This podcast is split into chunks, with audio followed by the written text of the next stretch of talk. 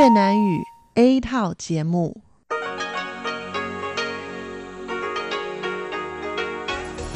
Đây là Đài Phát thanh Quốc tế Đài Loan RTI.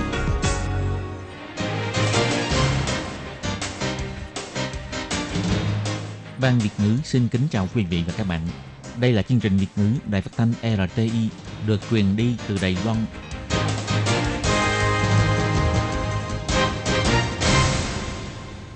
Lê Phương xin chào các bạn, các bạn thân mến. Hoan nghênh các bạn theo dõi chương trình Việt ngữ hôm nay, thứ hai ngày 11 tháng 2 năm 2019, tức ngày mùng 7 tháng Giêng âm lịch năm kỷ hợi. Chương trình Việt ngữ hôm nay sẽ đem đến với các bạn các nội dung như sau. Trước hết là phần tin thời sự của Đài Loan, kế tiếp là bài chuyên đề, sau đó là các chung mục tiếng hoa cho mỗi ngày, tìm hiểu Đài Loan và điểm hẹn văn hóa. Nhưng trước tiên, Lê Phương sẽ mời các bạn theo dõi phần tin thời sự của Đài Loan và trước hết là các mẫu tin tóm tắt.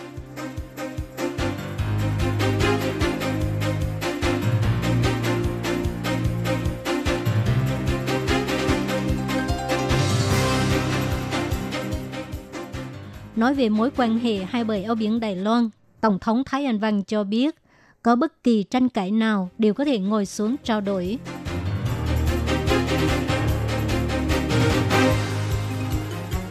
Phi công hãng hàng không China Airlines đình công ngày thứ Tư, có 22 chuyến bay ở sân bay Đào Viên bị ảnh hưởng.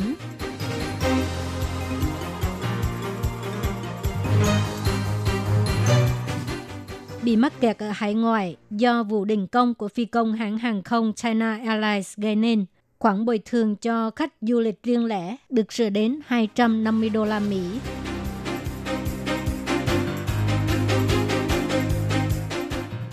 Tình hình dịch tả heo châu Phi ở Trung Quốc đã được khoa hoãn.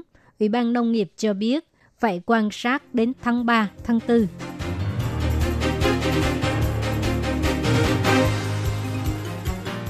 Hội chợ sách quốc tế Đài Bắc sẽ được khai mạc vào ngày 12 tháng 2.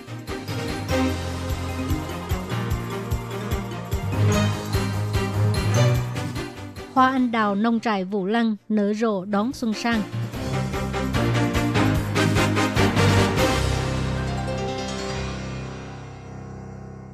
Ngày 11 tháng 2, Quỹ giao lưu eo biển Đài Loan tổ chức buổi giao lưu mừng xuân với doanh nhân Đài Loan tại Trung Quốc.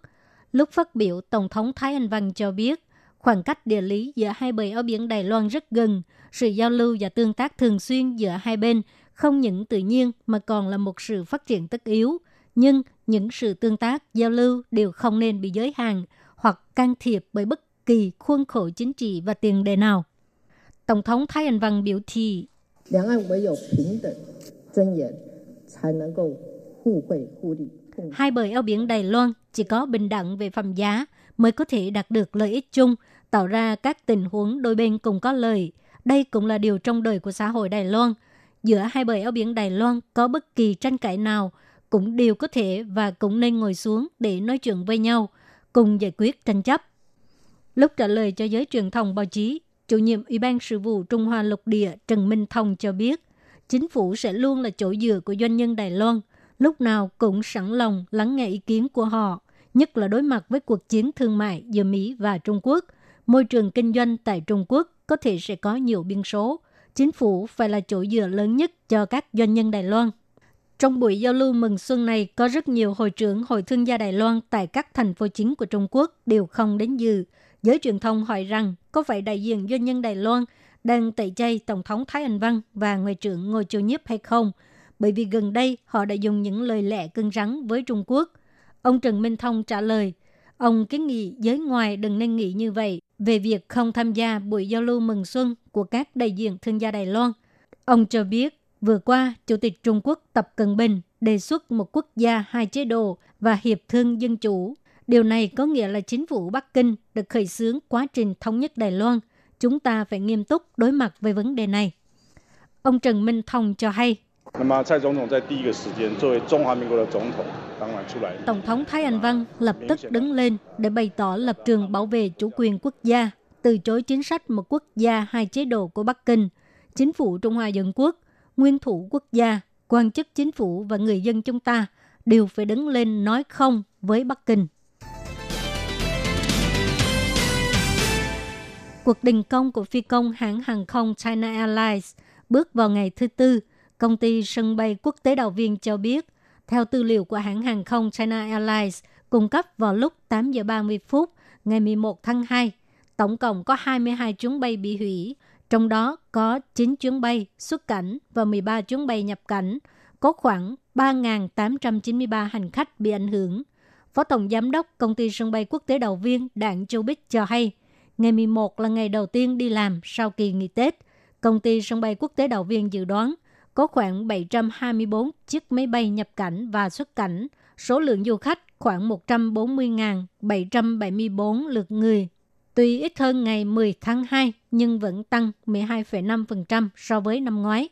Công ty sân bay quốc tế Đào Viên ngoài liên tục chú ý tình hình đình công, cũng sẽ hết sức mình để hỗ trợ du khách để giảm mức ảnh hưởng bởi vụ đình công này. Phi công hãng hàng không China Airlines đình công trong dịp Tết, hôm nay là ngày thứ tư đình công, ảnh hưởng đến rất nhiều lịch trình của du khách. Sáng ngày 11 tháng 2, lúc tham gia buổi giao lưu với doanh nhân Đài Loan tại Trung Quốc, Tổng thống Thái Anh Văn cho biết vụ tranh chấp lao động này đã thu hút sự chú ý của công chúng – Bà và Thủ tướng Tô Trinh Sương đều rất quan tâm vụ việc này. Tổng thống Thái Anh Văn cho biết.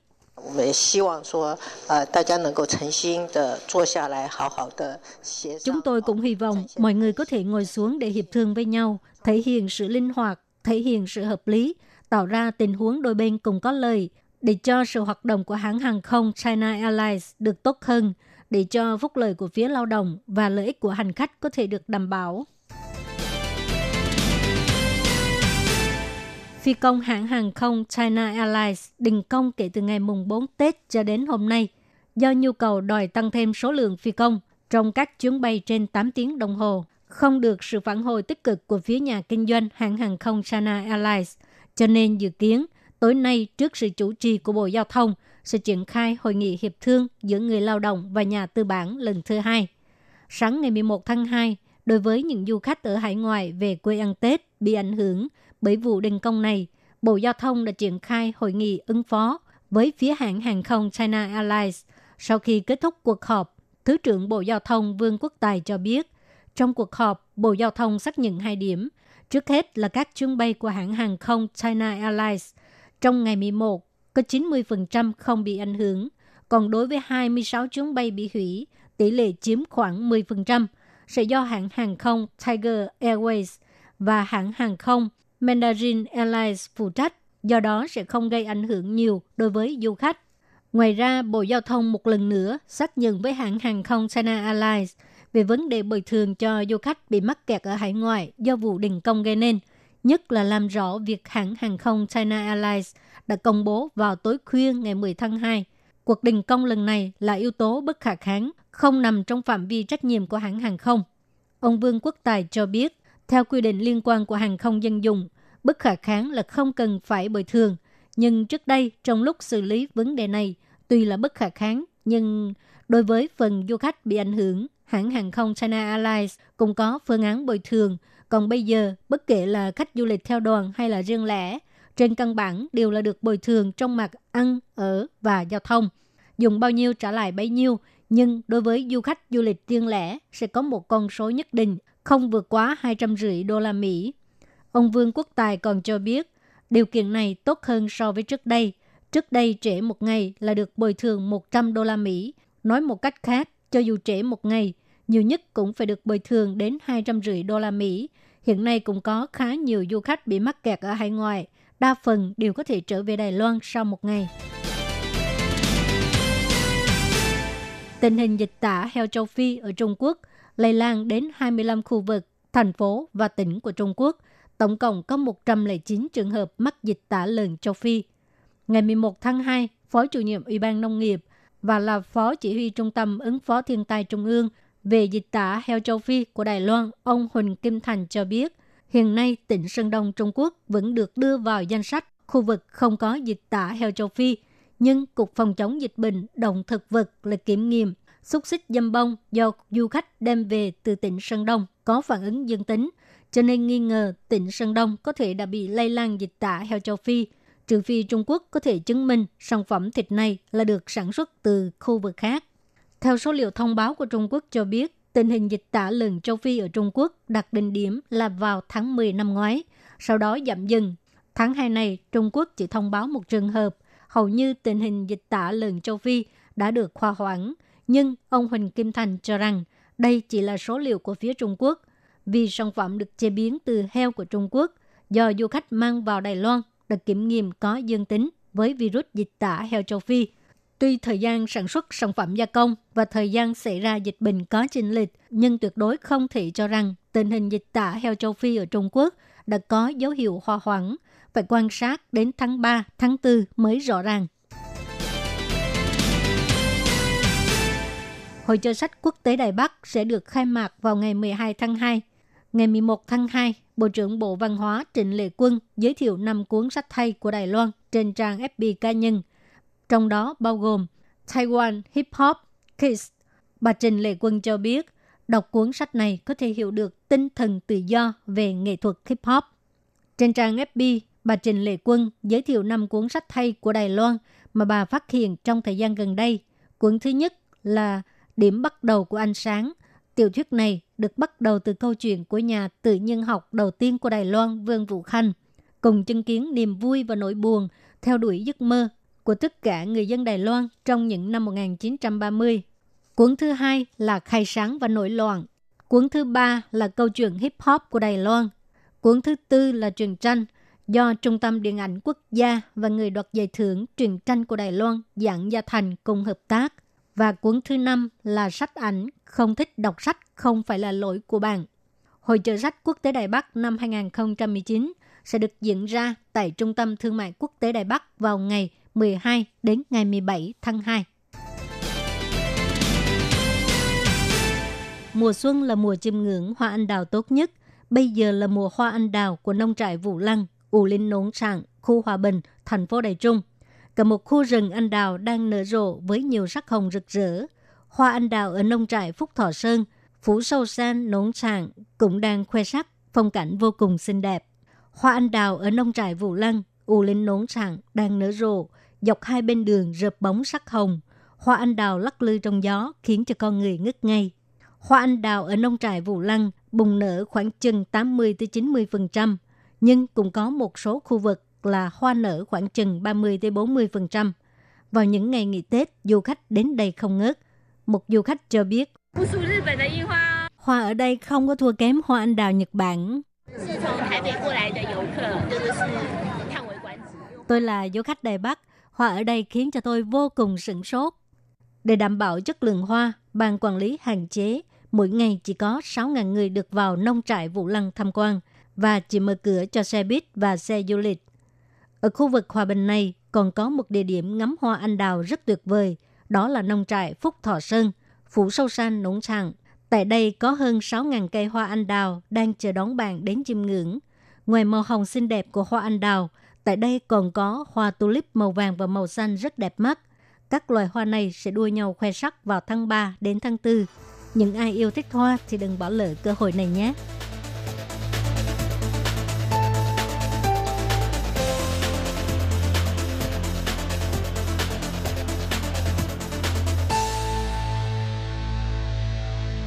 Các bạn thân mến, các bạn vừa theo dõi phần tin thời sự của Đài Phát thanh Quốc tế Đài Loan RTI do Lê Phương thực hiện. Xin cảm ơn các bạn đã quan tâm và theo dõi. Lê Phương xin hẹn gặp lại các bạn vào tuần sau cũng trong giờ này. Xin chào quý vị và các bạn thính giả. Chương trình phát thanh tiếng Việt của Đài Phát thanh Quốc tế Đài Loan LTI được truyền thanh 3 buổi tại Việt Nam, mỗi buổi phát 1 tiếng đồng hồ. Buổi phát chính vào lúc 9 giờ đến 10 giờ tối hàng ngày giờ Việt Nam qua tần số SW 9625 kHz với sóng dài 31 m. Buổi phát lại lần một vào hôm sau 6 giờ đến 7 giờ sáng giờ Việt Nam qua tần số SW 11655 kHz với sóng dài 25 m. Buổi phát lại lần 2 vào hôm sau 6 giờ đến 7 giờ tối giờ Việt Nam qua tần số SW 15350 kHz với sóng dài 19 m.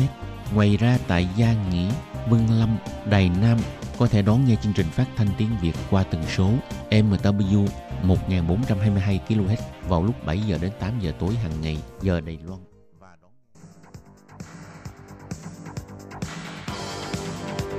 Đây là đài phát thanh quốc tế Đài Loan RTI, truyền thanh từ Đài Loan. Mời các bạn theo dõi bài chuyên đề hôm nay. Thúy Anh xin kính chào quý vị và các bạn. Chào mừng các bạn đến với bài chuyên đề ngày hôm nay. Chuyên đề ngày hôm nay có chủ đề là Hợp pháp hóa cần sa là phúc hay là họa? Và sau đây mời các bạn cùng lắng nghe nội dung chi tiết.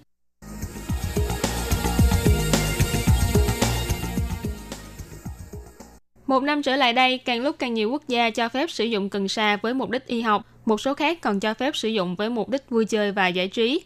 Có thể thấy được, hiện tại trên thế giới đang có chiều hướng hợp pháp hóa cần sa toàn diện. Nhưng điều gì đã khiến cho cần sa, một chất kích thích vốn bị liệt vào hàng ngũ ma túy và bị cấm sử dụng, nay lại được hợp pháp hóa? Và sau khi hợp pháp hóa thì sẽ dẫn đến những vấn đề gì? Đây là việc rất đáng để thảo luận. Theo tin tức từ đài CNN của Mỹ, hiện nay những quốc gia hợp pháp hóa cần sa toàn diện gồm có Canada và Uruguay. Ngoài ra đặc khu Washington và chính bang khác của Mỹ cũng đã cho phép sử dụng cần sa với mục đích vui chơi và thư giãn.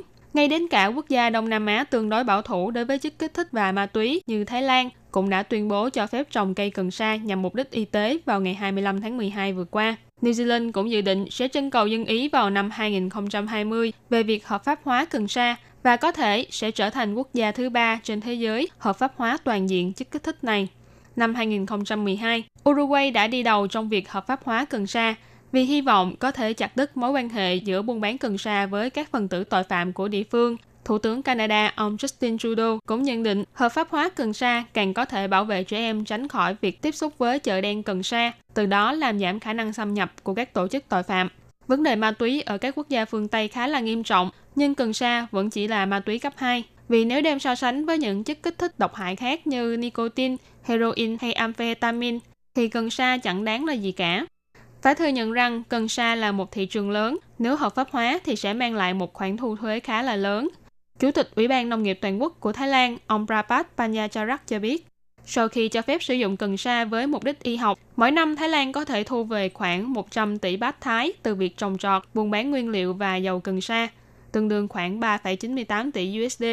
Theo nghiên cứu của tổ chức Grandview Research Mỹ, theo đà hợp pháp hóa cần sa toàn cầu, dự tính đến năm 2025, giá trị kinh tế mà cần sa hợp pháp mang lại có thể đạt đến 146,4 tỷ USD, trong đó cần sa dùng làm thuốc là 55,8 tỷ USD. Đây là một trong những nhân tố quan trọng cho các chính phủ trong việc quyết định hợp pháp hóa cần sa trong tương lai.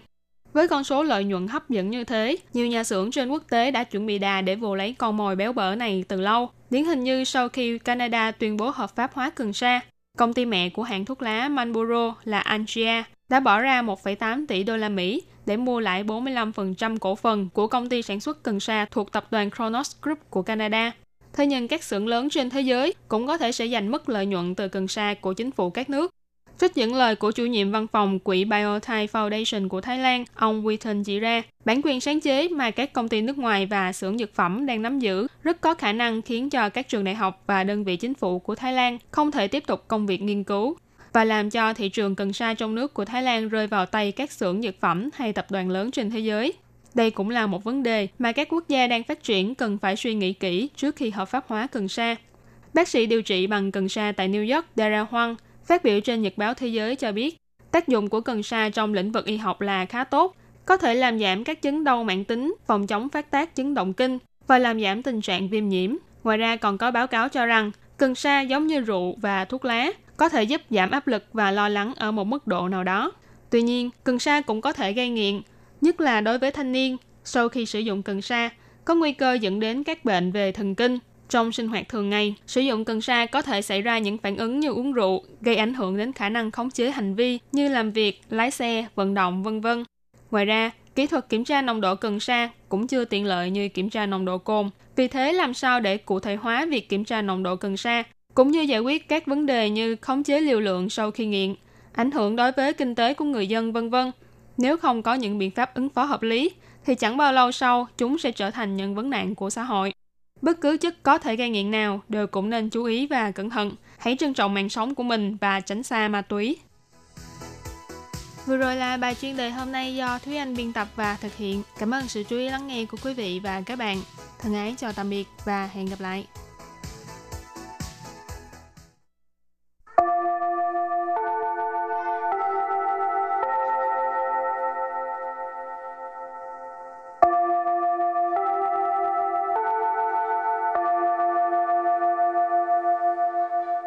Xin mời quý vị và các bạn đến với chuyên mục Tiếng Hoa cho mỗi ngày do Lệ Phương và Thúy Anh cùng thực hiện.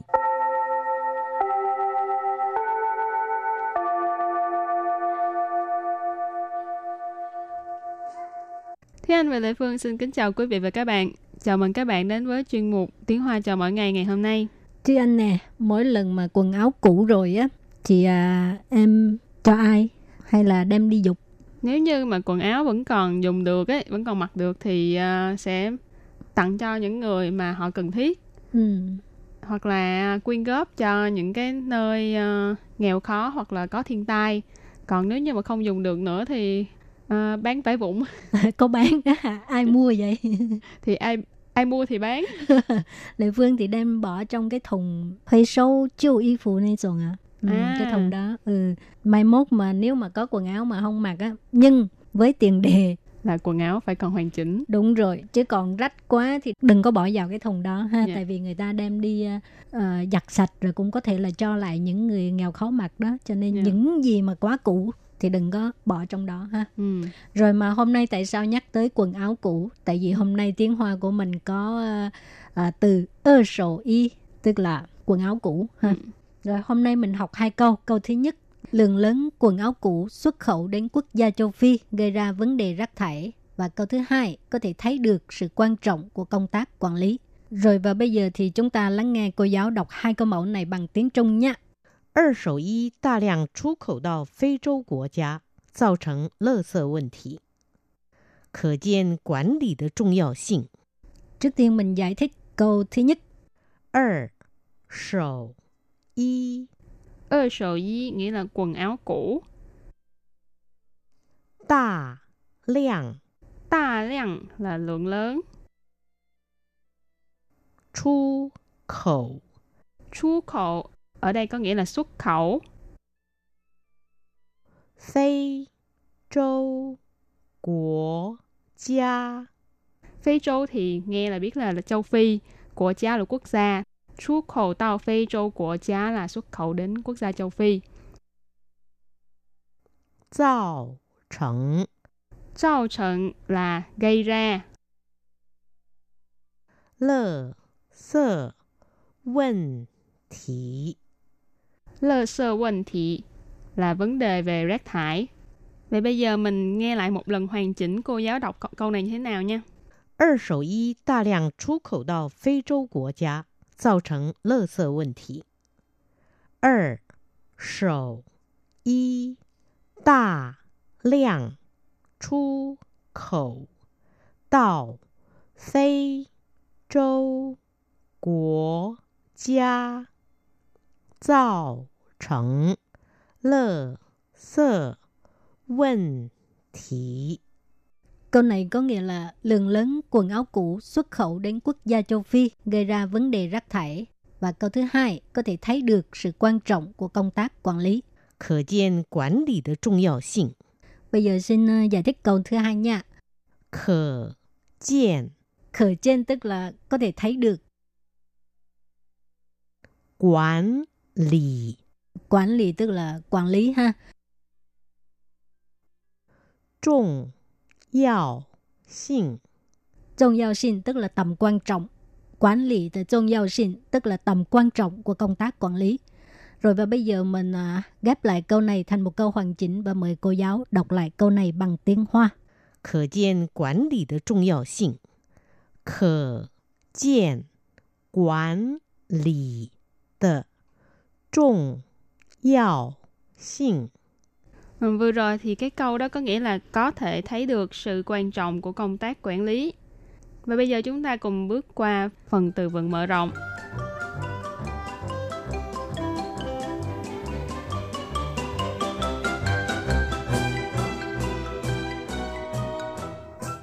Quá lượng quá lượng quá lượng tức là quá lượng, quá liều. Suy ý 丢弃，随意丢弃。 Sủy di nghĩa là tùy tiện, bừa bãi. Tiêu chi là bỏ, vứt đi. Cho nên sủy di tiêu chi, bỏ rác bừa bãi. 回收， Hủy sâu Hủy sâu tức là tái chế, thu hồi đó ha. 人造纤维，人 造纤维 Rỉnh rau sen vị nghĩa là sợi nhân tạo. Rồi và bây giờ mình đặt câu cho các từ vựng mở rộng. Từ thứ nhất, qua lượng. 不管吃什么都要适量，不能过量。不管吃什么都要适量，不能过量。 Thì câu vừa đọc có nghĩa là cho dù ăn gì đi nữa thì cũng phải vừa phải, không được quá liều. Bút quản nghĩa là cho dù hoặc là bất luận. Chứ sầm là ăn cái gì. Tô yao sư lượng nghĩa là đều phải, vừa phải. Sư lượng ở đây nghĩa là vừa phải. Bù nẫn qua lượng là không có được quá liều. Đặt câu với từ suy y tiêu chi.请不要随意丢弃垃圾。 Tức là xin đừng vứt rác bừa bãi. Ha. Xin ở đây là hãy à, yêu cầu người ta làm cái gì đó ha. Bú yào tức là đừng. Suy y tức là tùy tiện. Lơ sơ có nghĩa là rác. Ha. Đặt câu với từ thứ ba là từ hủy sâu. Điện池是需要特别回收的. Câu này có nghĩa là pin cần được uh, thu hồi riêng hoặc là tái chế riêng. Ở đây từ thơ bịa mình có thể dịch là ra là một cách riêng. Thì các bạn đều biết là pin là nó là một sản phẩm tái chế, sản phẩm điện tử tái chế nhưng mà nó không được bỏ chung với những cái vật tái chế khác mà phải mang Ừ. đi một cái địa điểm ờ, nhất định để mà người ta thu hồi tái chế. Ừ, nói chung là phải để riêng ra những cái thứ mà bạn muốn thu hồi ha. Phải Ừ. để riêng ra không có, có được để chung. Phải phân loại. Rồi và bây giờ mình đặt câu cho từ cuối cùng ha. Rỉnh tạo, sen quỷ, sợi nhân tạo. 这顶帐篷是人造纤维做成，所以无法回收。 Câu này có nghĩa là cái lều này là được làm từ sợi nhân tạo, do đó không thể đem đi tái chế được. Trang phóng ở đây là lều. Rỉnh cho xiên quẩy chua trần là được làm từ sợi nhân tạo. Ok, à, trước khi chấm dứt bài học hôm nay thì à, xin mời các bạn ôn tập lại hai câu mẫu.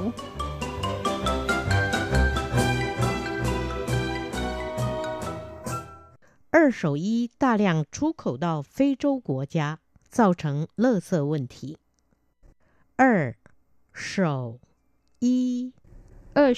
nghĩa là quần áo cũ. 大量 Ta lượng là lượng lớn.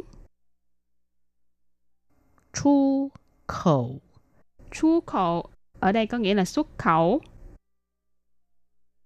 非洲国家 Phi châu thì nghe là biết là, là châu Phi, của cha là quốc gia. 造成 Trao trận là gây ra.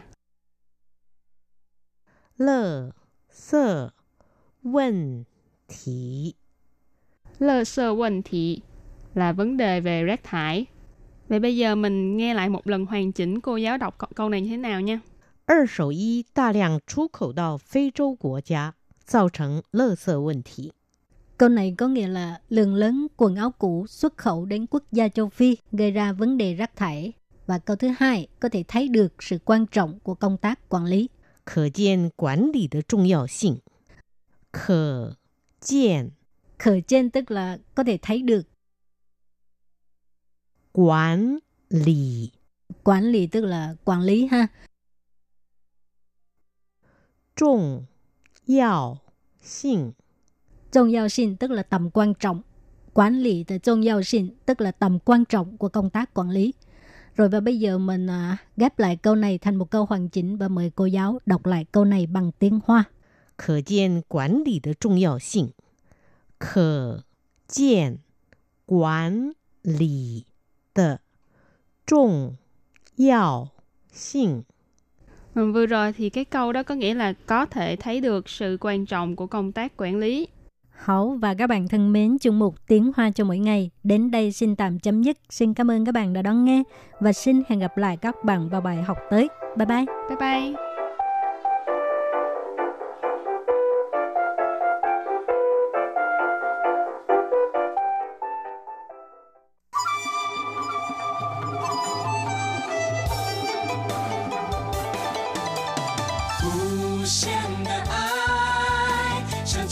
世界传开，永恒的关怀，来自台湾之音 RTI.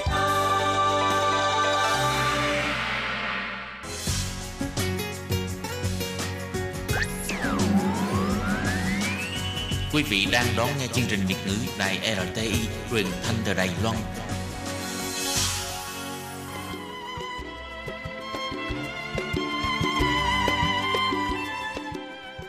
Xin mời quý vị đến với chuyên mục Tìm hiểu Đài Loan.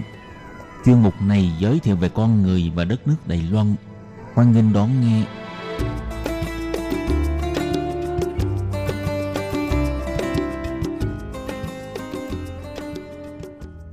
Phương Nam xin kính chào quý vị và các bạn. Chào mừng các bạn đến với chương trình Tìm hiểu Đài Loan của tuần này. Và tuần này Phương Nam muốn chia sẻ với các bạn một nội dung có chủ đề là cuộc chiến bao lì xì điện tử của hai ông lớn là LifePay và Jcos. Kính mong các bạn lắng nghe.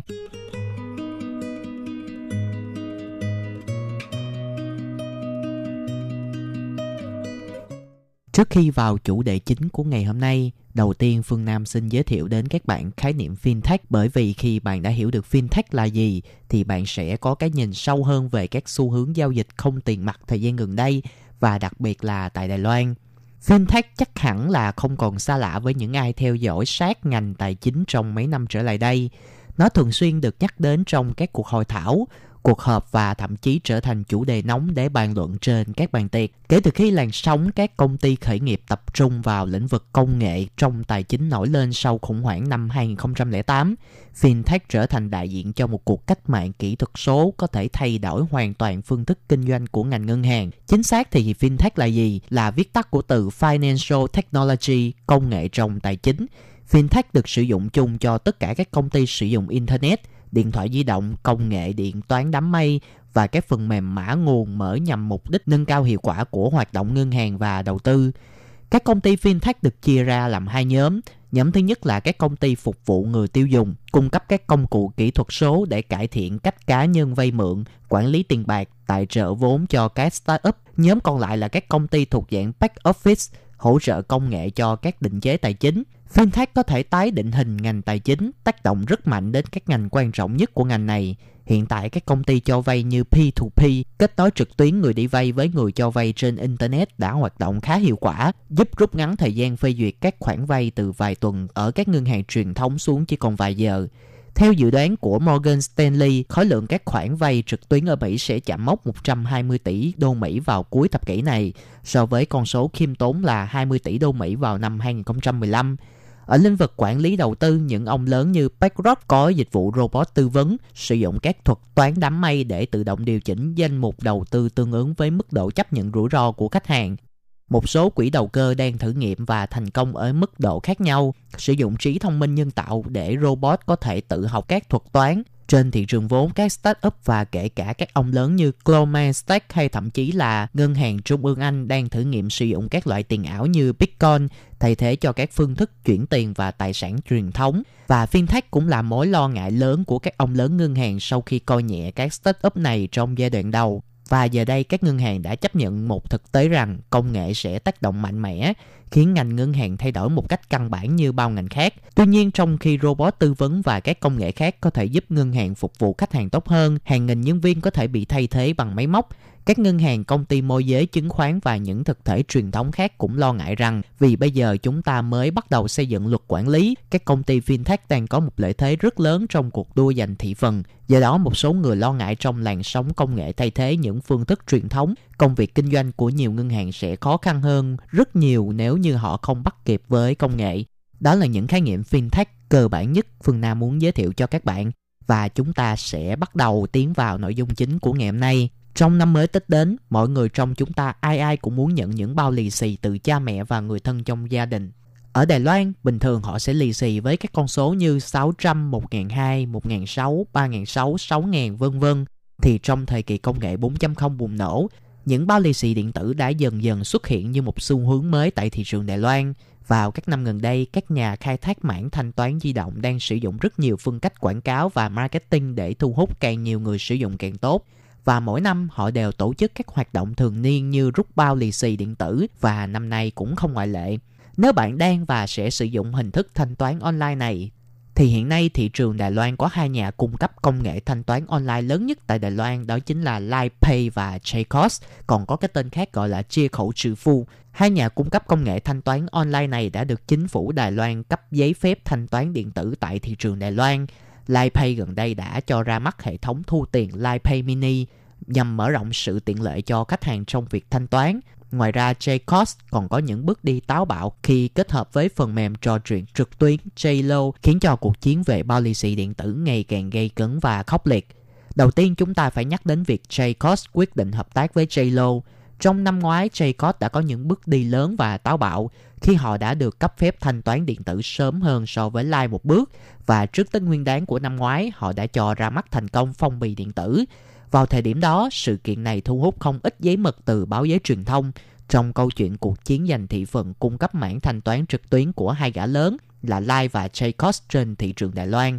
Trong năm nay, Jacobs sẽ cho ra mắt thị trường vũ khí bí mật của mình, đó chính là Jello. Về sự xuất hiện của Jello, đây là một phần mềm ứng dụng trò chuyện trực tuyến có mối quan hệ hợp tác mật thiết với Jacobs.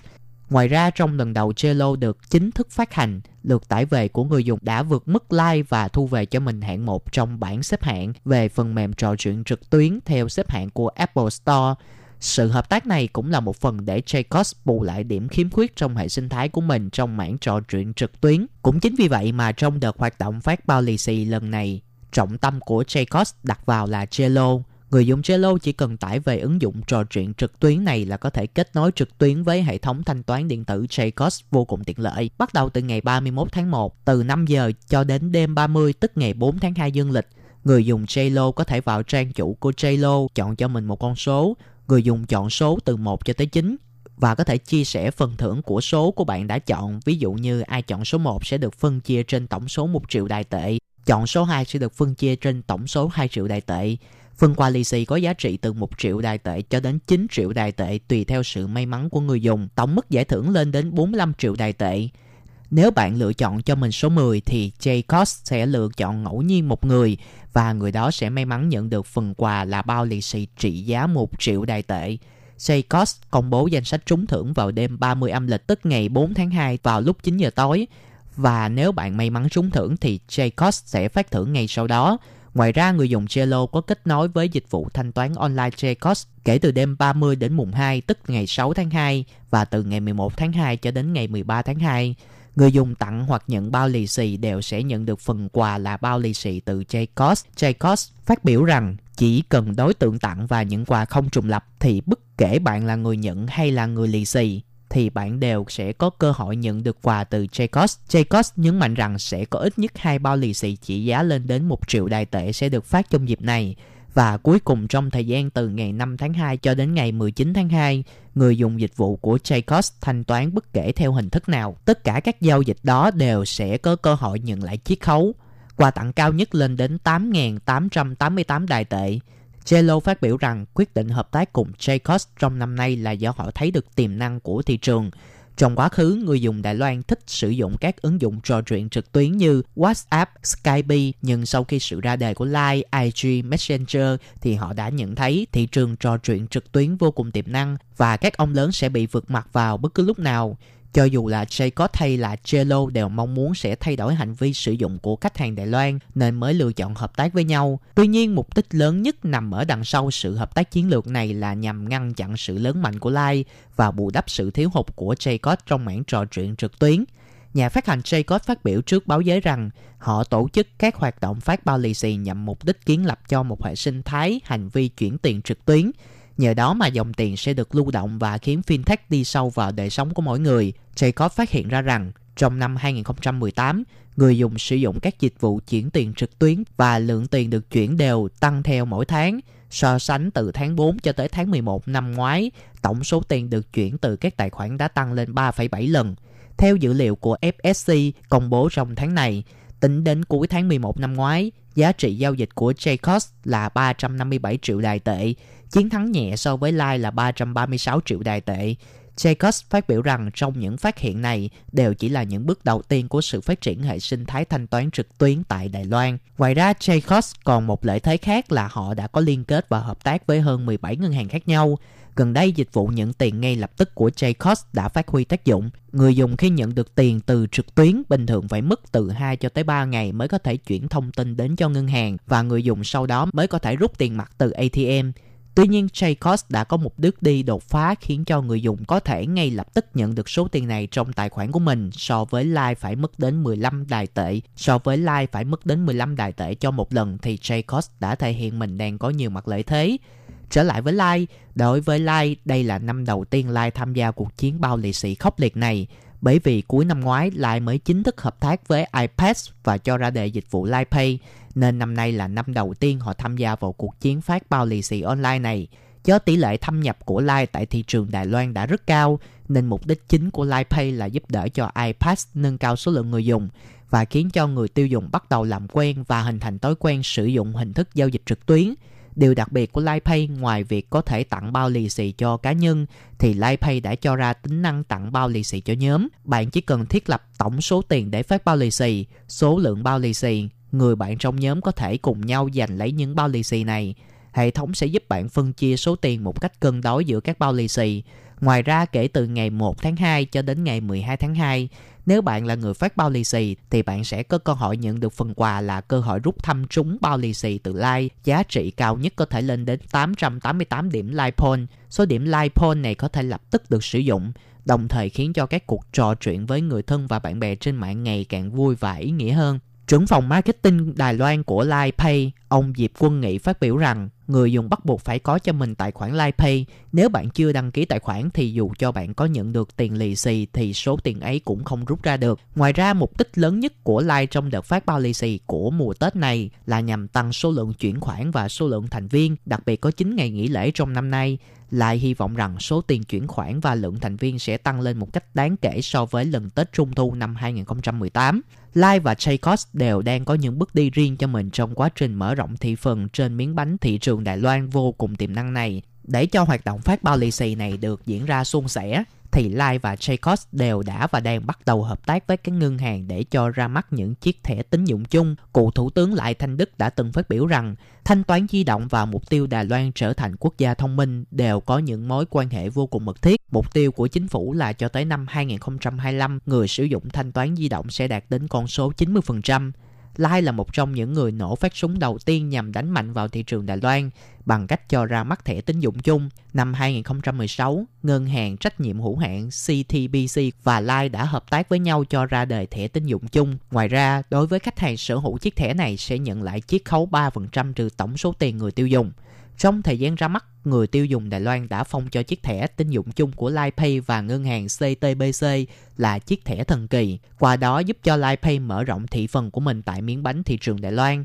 Ngoài ngân hàng CTBC ra thì Lai còn có mối quan hệ mật thiết với ngân hàng Phú Bang. Trong năm ngoái, Phú Bang đã đầu tư cho Lai 31,58 tỷ đài tệ, chiếm 19,99% cổ phần của Lai. Sắp tới người tiêu dùng sẽ chờ đón sự ra mắt của chiếc thẻ chung giữa Lai Pay và Phú Bang. Còn đối với Jacobs, trong thời gian gần đây, thị trường đã bắt đầu có những thông tin cho rằng Jacobs sẽ hợp tác với ngân hàng đại Tân và cho ra mắt chiếc thẻ tín dụng chung giữa Jacobs và ngân hàng Đại Tân với chiết khấu là 1,5%. Tuy nhiên, mối quan hệ giữa Jacobs và ngân hàng Đại Tân là vô cùng mật thiết khi mà em gái của người sáng lập Jacobs, cô Hồ Diệp Liên, trong năm 2015 đã gả cho con trai thứ hai của chủ tịch hội đồng quản trị công ty, Đại Tân, là anh Ngô Hân Hào. Nếu thật sự có sự hợp tác giữa hai bên thì có thể nói là thân lại còn thêm thân.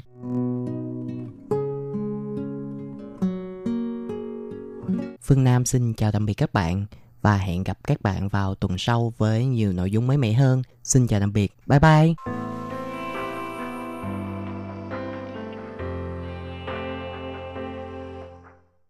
Quý vị và các bạn thân mến, xin mời quý vị truy cập vào trang web Đài RTI để đón nghe chương trình phát thanh tiếng Việt www.rti.org.tvk hoặc là Vietnamese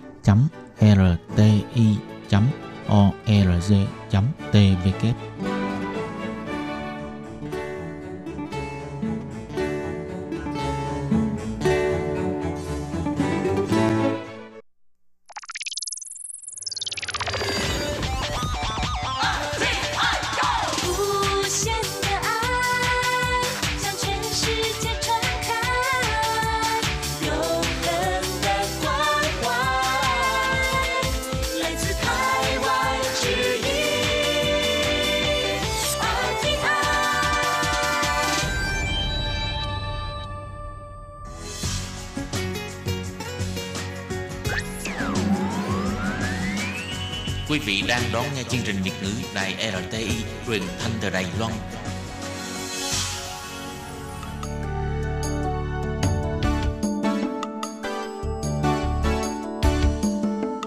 Chào mừng quý vị đến với chương mục Điểm hẹn văn hóa do Khiết Nhi phụ trách.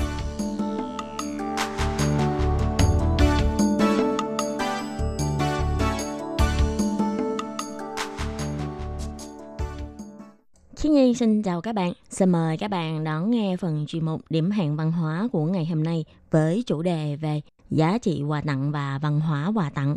Sau đây xin mời các bạn đón nghe chương trình.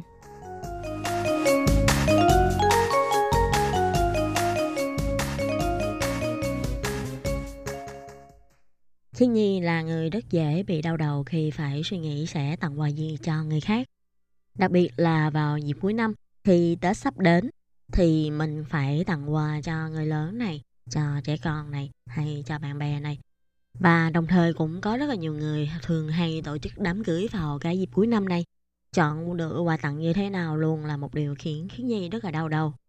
Và Khiến Nhi nghĩ sẽ có không ít người có cùng chung nỗi khổ với Khiến Nhi. Cũng phải suy nghĩ nhiều là không biết sẽ tặng quà như thế nào hay là sẽ đi tiền ly lễ là bao nhiêu. Có khi nào đi nhiều quá hay không? Hay ít quá bị người ta chê. Nhưng mà thật ra như thế nào đi chăng nữa thì người Hoa vẫn luôn có một nguyên tắc. Đó là cái gì cũng phải có qua có lại. Bạn đi cho người ta bao nhiêu tiền, sau này người ta sẽ phải đi lại cho bạn bao nhiêu tiền. Nếu hôm nay bạn nhận lệ của người ta lớn bao nhiêu, thì sau này bạn phải trả lễ lại với giá trị tương đương. Đây không phải mang nợ người khác. Nên trước hết cũng phải xét trên nguyên tắc là phải hợp lý, không quá nhiều và không quá ít. Và như thế nào mới gọi là hợp lý? Sau đây chúng ta cùng đi tìm hiểu cuốn sách Triết học giản dị vì sao ít mới là nhiều để hiểu hơn về văn hóa quà tặng nhé. Theo cuốn sách này viết, thật ra con người luôn có một bản năng là thích phơi bày và khoe của, bất kể là người phương Đông hay người phương Tây. Như người xưa, mỗi lần đánh thắng trận sẽ đi diễu hành khải hoàn hoặc nghi thức khai mạc Olympic hay là các nghi lễ Tết vân vân những nghi thức này được thực hiện một cách rất là rầm rang và không kém phần phô trương. Và người dân cảm thấy vui vì điều này, cảm thấy tinh thần dân tộc được vực dậy hay hân hoan vì không khí tràn trề của những nghi lễ này mang đến. Mặc dù cho những hoạt động này phải trả một giá rất đắt với một cây kinh phí rất cao vời, nhưng vẫn được con người tự biện minh là hoạt động này có ý nghĩa rất quan trọng. Những cái nghi lễ xa hoa hay phô trương này không phải chỉ có châu Á mới có, mà thực ra ở các nước trên thế giới đều có hiện tượng này. Ví dụ như ngày 31 tháng 12 năm 1999, khi nhiều nước trên thế giới đều lần lượt tổ chức hoạt động chào đón thế kỷ 21 rất là đình đình. Mà lúc này, có một quốc gia nào đó quyết định tiết kiệm chi phí ăn mừng hay tổ chức đơn giản là chỉ mời nguyên thủ quốc gia đèn đốt pháo bông rẻ tiền thì chắc chắn quốc gia này sau này sẽ trở thành trò cười cho thiên hạ, khiến người dân cảm thấy thất vọng và mất mát và cũng như việc nguyên thủ quốc gia của một nước đến viếng thăm nguyên thủ quốc gia khác. Thông thường những nghi thức để tiếp đón đều rất là long trọng và thường sẽ chiều đại nhau ở những nhà hàng khách sạn sang trọng, chứ không phải là những quán ăn gia đình ở địa phương. Và người dân của nước chủ nhà cũng luôn hy vọng chính phủ của họ có thể tiếp vị khách quý này một cách đinh đinh để cho người dân có thể nở mày nở mặt với nước người ta. Tình hình tương tự này cũng xảy ra ở nhiều cơ quan hay tổ chức như những buổi tiệc đi tiếp khách nếu mộc mạc đơn giản quá sẽ mất đi sự trịnh trọng. Tiếp đại đinh đình thịnh soạn thì mới được cho rằng đối phương đang bày tỏ sự tôn trọng và thân thiện. Con người cảm thấy tự hào về tổ quốc và đoàn thể mà họ đang nằm trong đó. Ví dụ như là gia đình này, quê hương cho đến trường học, nơi làm việc hay tổ quốc của họ. Thông thường con người sẽ cảm thấy mình là một đoàn thể trong tổ chức đó và họ luôn hy vọng có thể cho người khác nhìn thấy điểm tốt của đoàn thể mà họ đang trong đó. Họ muốn mình được thể hiện hình ảnh vừa hào phóng sang trọng, chứ không phải là vừa keo kiệt hay vừa thô lỗ. Điển hình như một số nhân tộc người da đỏ tại châu Mỹ, phía Tây Bắc Thái Bình Dương, có hội tặng phẩm. Hội tặng phẩm này là một phần của thể hệ kinh tế. Những người có nhiều tài sản hoặc lượng tài sản gia tăng. Trong lễ hội họ sẽ phân chia lại tài sản cho những người cân. Đây là một trong những hoạt động thi đua. Mỗi cá nhân hay gia đình hoặc bộ lạc và họ muốn thông qua việc quyên góp tài sản để thể hiện đẳng cấp của bản thân hay của bộ lạc. Và trong hoạt động này, họ càng muốn quyên ra nhiều của cải vật chất để nhiều hơn đối thủ. chứng minh mình có địa vị danh giá cao hơn người đó. Nó cũng như kiểu tâm lý như ta nhiều quá, ta không cần và ta không tiếc. Nên trong nhiều trường hợp, chúng ta sẽ thấy cách để chứng tỏ mình giàu có chính là phá của hay xem thường tiền bạc.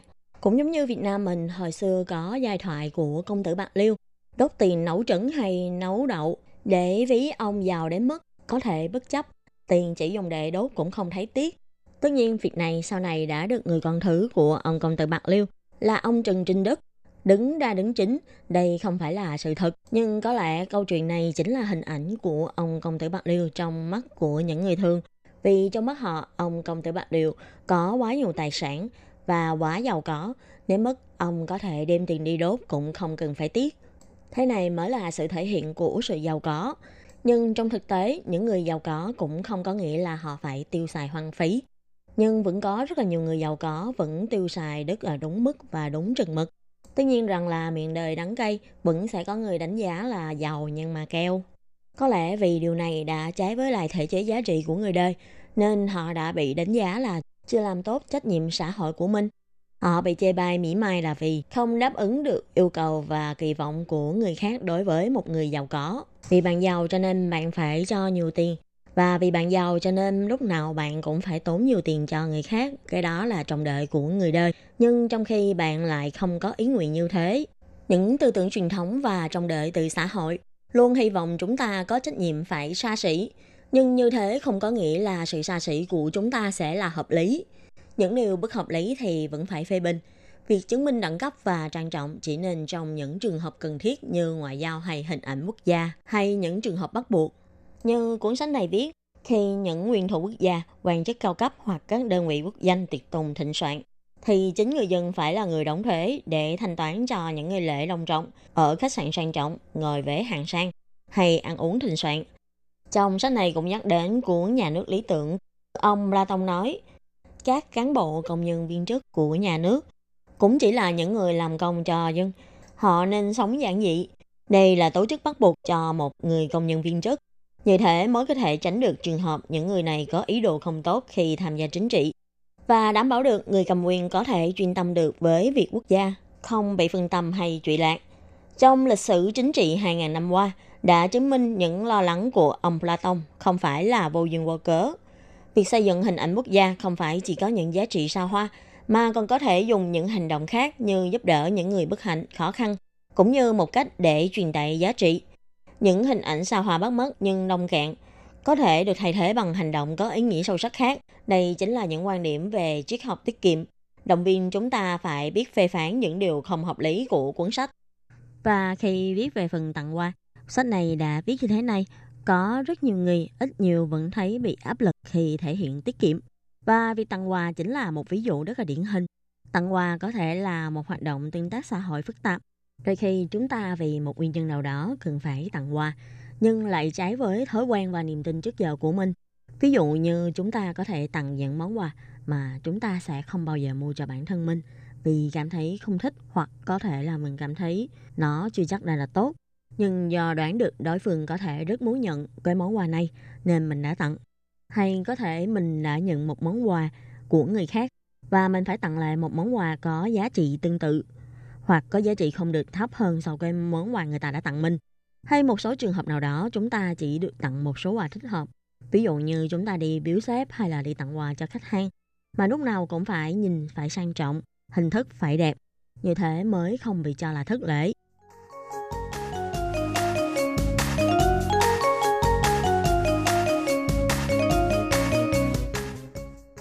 Cũng như là cái tục lệ biếu Tết. Như báo Pháp luật Việt Nam đã đưa tin, Thủ tướng Chính phủ Nguyễn Xuân Phúc đã nhiều lần yêu cầu các địa phương không được về Hà Nội chúc Tết, tặng quà cho Thủ tướng, các phó Thủ tướng, Bộ trưởng mà hãy dành thời gian chủ động tập trung chăm lo Tết cho dân nhân, nghiêm cấm việc biếu tặng quà Tết cho lãnh đạo cấp trên. Nhưng thực ra trong nhiều trường hợp, chúng ta vẫn phải tặng với một tâm lý tặng để cho yên tâm. Và giá trị của phần quà tất nhiên là không được để quá mất sĩ diện. Và có nhiều lúc, con người cứ thích lấy tình cảm quy ra bằng giá trị vật chất Món quà càng đắt tiền, tức người tặng đã hy sinh càng nhiều, hao tốn nhiều tiền để mua. Còn tặng quà second hand đã qua sử dụng hay những món quà rẻ tiền, chẳng qua là do người tặng muốn tiết kiệm và nghĩ do người tặng keo kiệt. Có những bài nghiên cứu về hành vi tặng các món quà cũ hay second hand chỉ ra tặng lại những món đồ dùng đã dùng qua hay đồ cũ thực ra là một việc rất hợp lý vì trước tiên là nó rất tiết kiệm và không lãng phí để những món đồ còn có thể sử dụng được cho những người cần đến chúng. Nhưng trên thực tế, phần lớn người ta rất phản cảm khi nhận những món quà cũ vì những món đồ cũ đã không còn tem nhãn mát như lúc mới và nó đã có dấu tích sử dụng của người khác và không phải hoàn toàn mới. Nhưng nếu suy nghĩ từ một góc độ khác, thay vì dùng vật chất để đánh giá giá trị của món quà, đôi khi việc tặng lại những món quà đã cũ hay second hand, đó chính là tấm lòng của người muốn tặng. Khi họ nghĩ có thể bạn cần đếm món đồ này, họ thật sự chỉ muốn chia sẻ một ít tấm lòng của mình với người nhận. Tất nhiên là vấn đề này ai cũng có thể hiểu được, nhưng có làm được hay không lại là một vấn đề khác. Về mặt quà cáp, hồng lễ hay việc tiêu xài riêng của mỗi người, về việc chi tiêu của các viên chức nhà nước đều có nhiều góc nhìn đánh giá khác nhau. Đến bây giờ vẫn có rất nhiều người vì muốn tổ chức đám cưới hoành tráng nên sẵn sàng mang trên mình một khoản nợ khổng lồ. Cũng như những bậc cha mẹ có điều kiện tặng con cái những món quà giá trị, trước khi tặng quà cũng có thể suy nghĩ lại ảnh hưởng giữa mối quan hệ cha mẹ và con cái khi làm vậy. Có thể cha mẹ vì bị áp lực của những người xung quanh, thấy người ta mua đồ tốt, đồ đẹp cho con mình. Mình cũng không muốn con mình bị thiệt thôi. Nhưng bù lại, lâu dần trẻ con sẽ có thể nhận thức cái gì mất tiền mới tốt, mới quý. Những giá trị của nó có thể chỉ được đánh giá bằng vật chất. Cuốn sách này là những quan điểm của người ủng hộ tiết kiệm đề ra. Hy vọng có thể thông qua những quan điểm này đánh giá những giá trị quan của xã hội cũng như tự kiểm điểm bản thân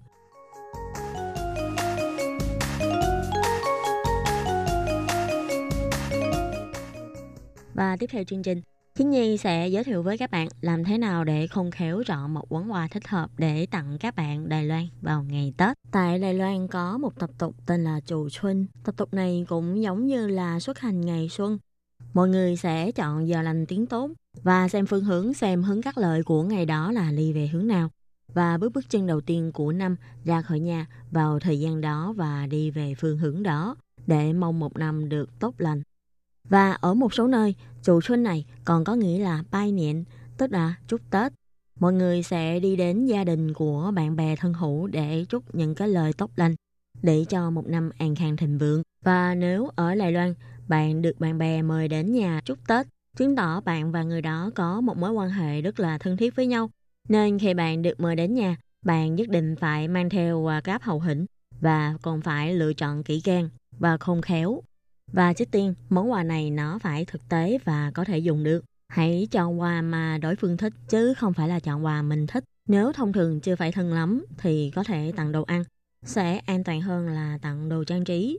Hay người đó có thói quen uống trà, mình cũng có thể tặng trà. Hay tặng bộ bình trà hay là tách trà có tên của người đó. Như thế đối phương có thể sẽ cảm thấy rất cảm động và cảm thấy đó là món quà dành riêng cho họ. Hay cũng có thể xét đến gia đình đó có các thành viên như là cha mẹ hay là con gái. Có thể chọn thực phẩm chức năng cho người lớn hay có thể mua trái cây để khi cả nhà vây quân có thể cùng ăn trái cây như mua trái cherry, quả dâu, vân vân. Và an toàn nhất, bạn có thể mua tặng những đặc sản của quê hương nào đó. Thường đặc sản vùng miền nào đó là những sản phẩm đã có danh tiếng. Nên khi nghe nói đến đặc sản, một số người vẫn sẽ có tâm lý là muốn ăn thử. Và bạn cũng có thể mượn đây để làm chủ đề để giới thiệu về quê hương của bạn, về nơi sản xuất ra món đặc sản này. Để cho câu chuyện ngày Tết khi đến thăm nhà bạn sẽ càng ấm cúng hơn.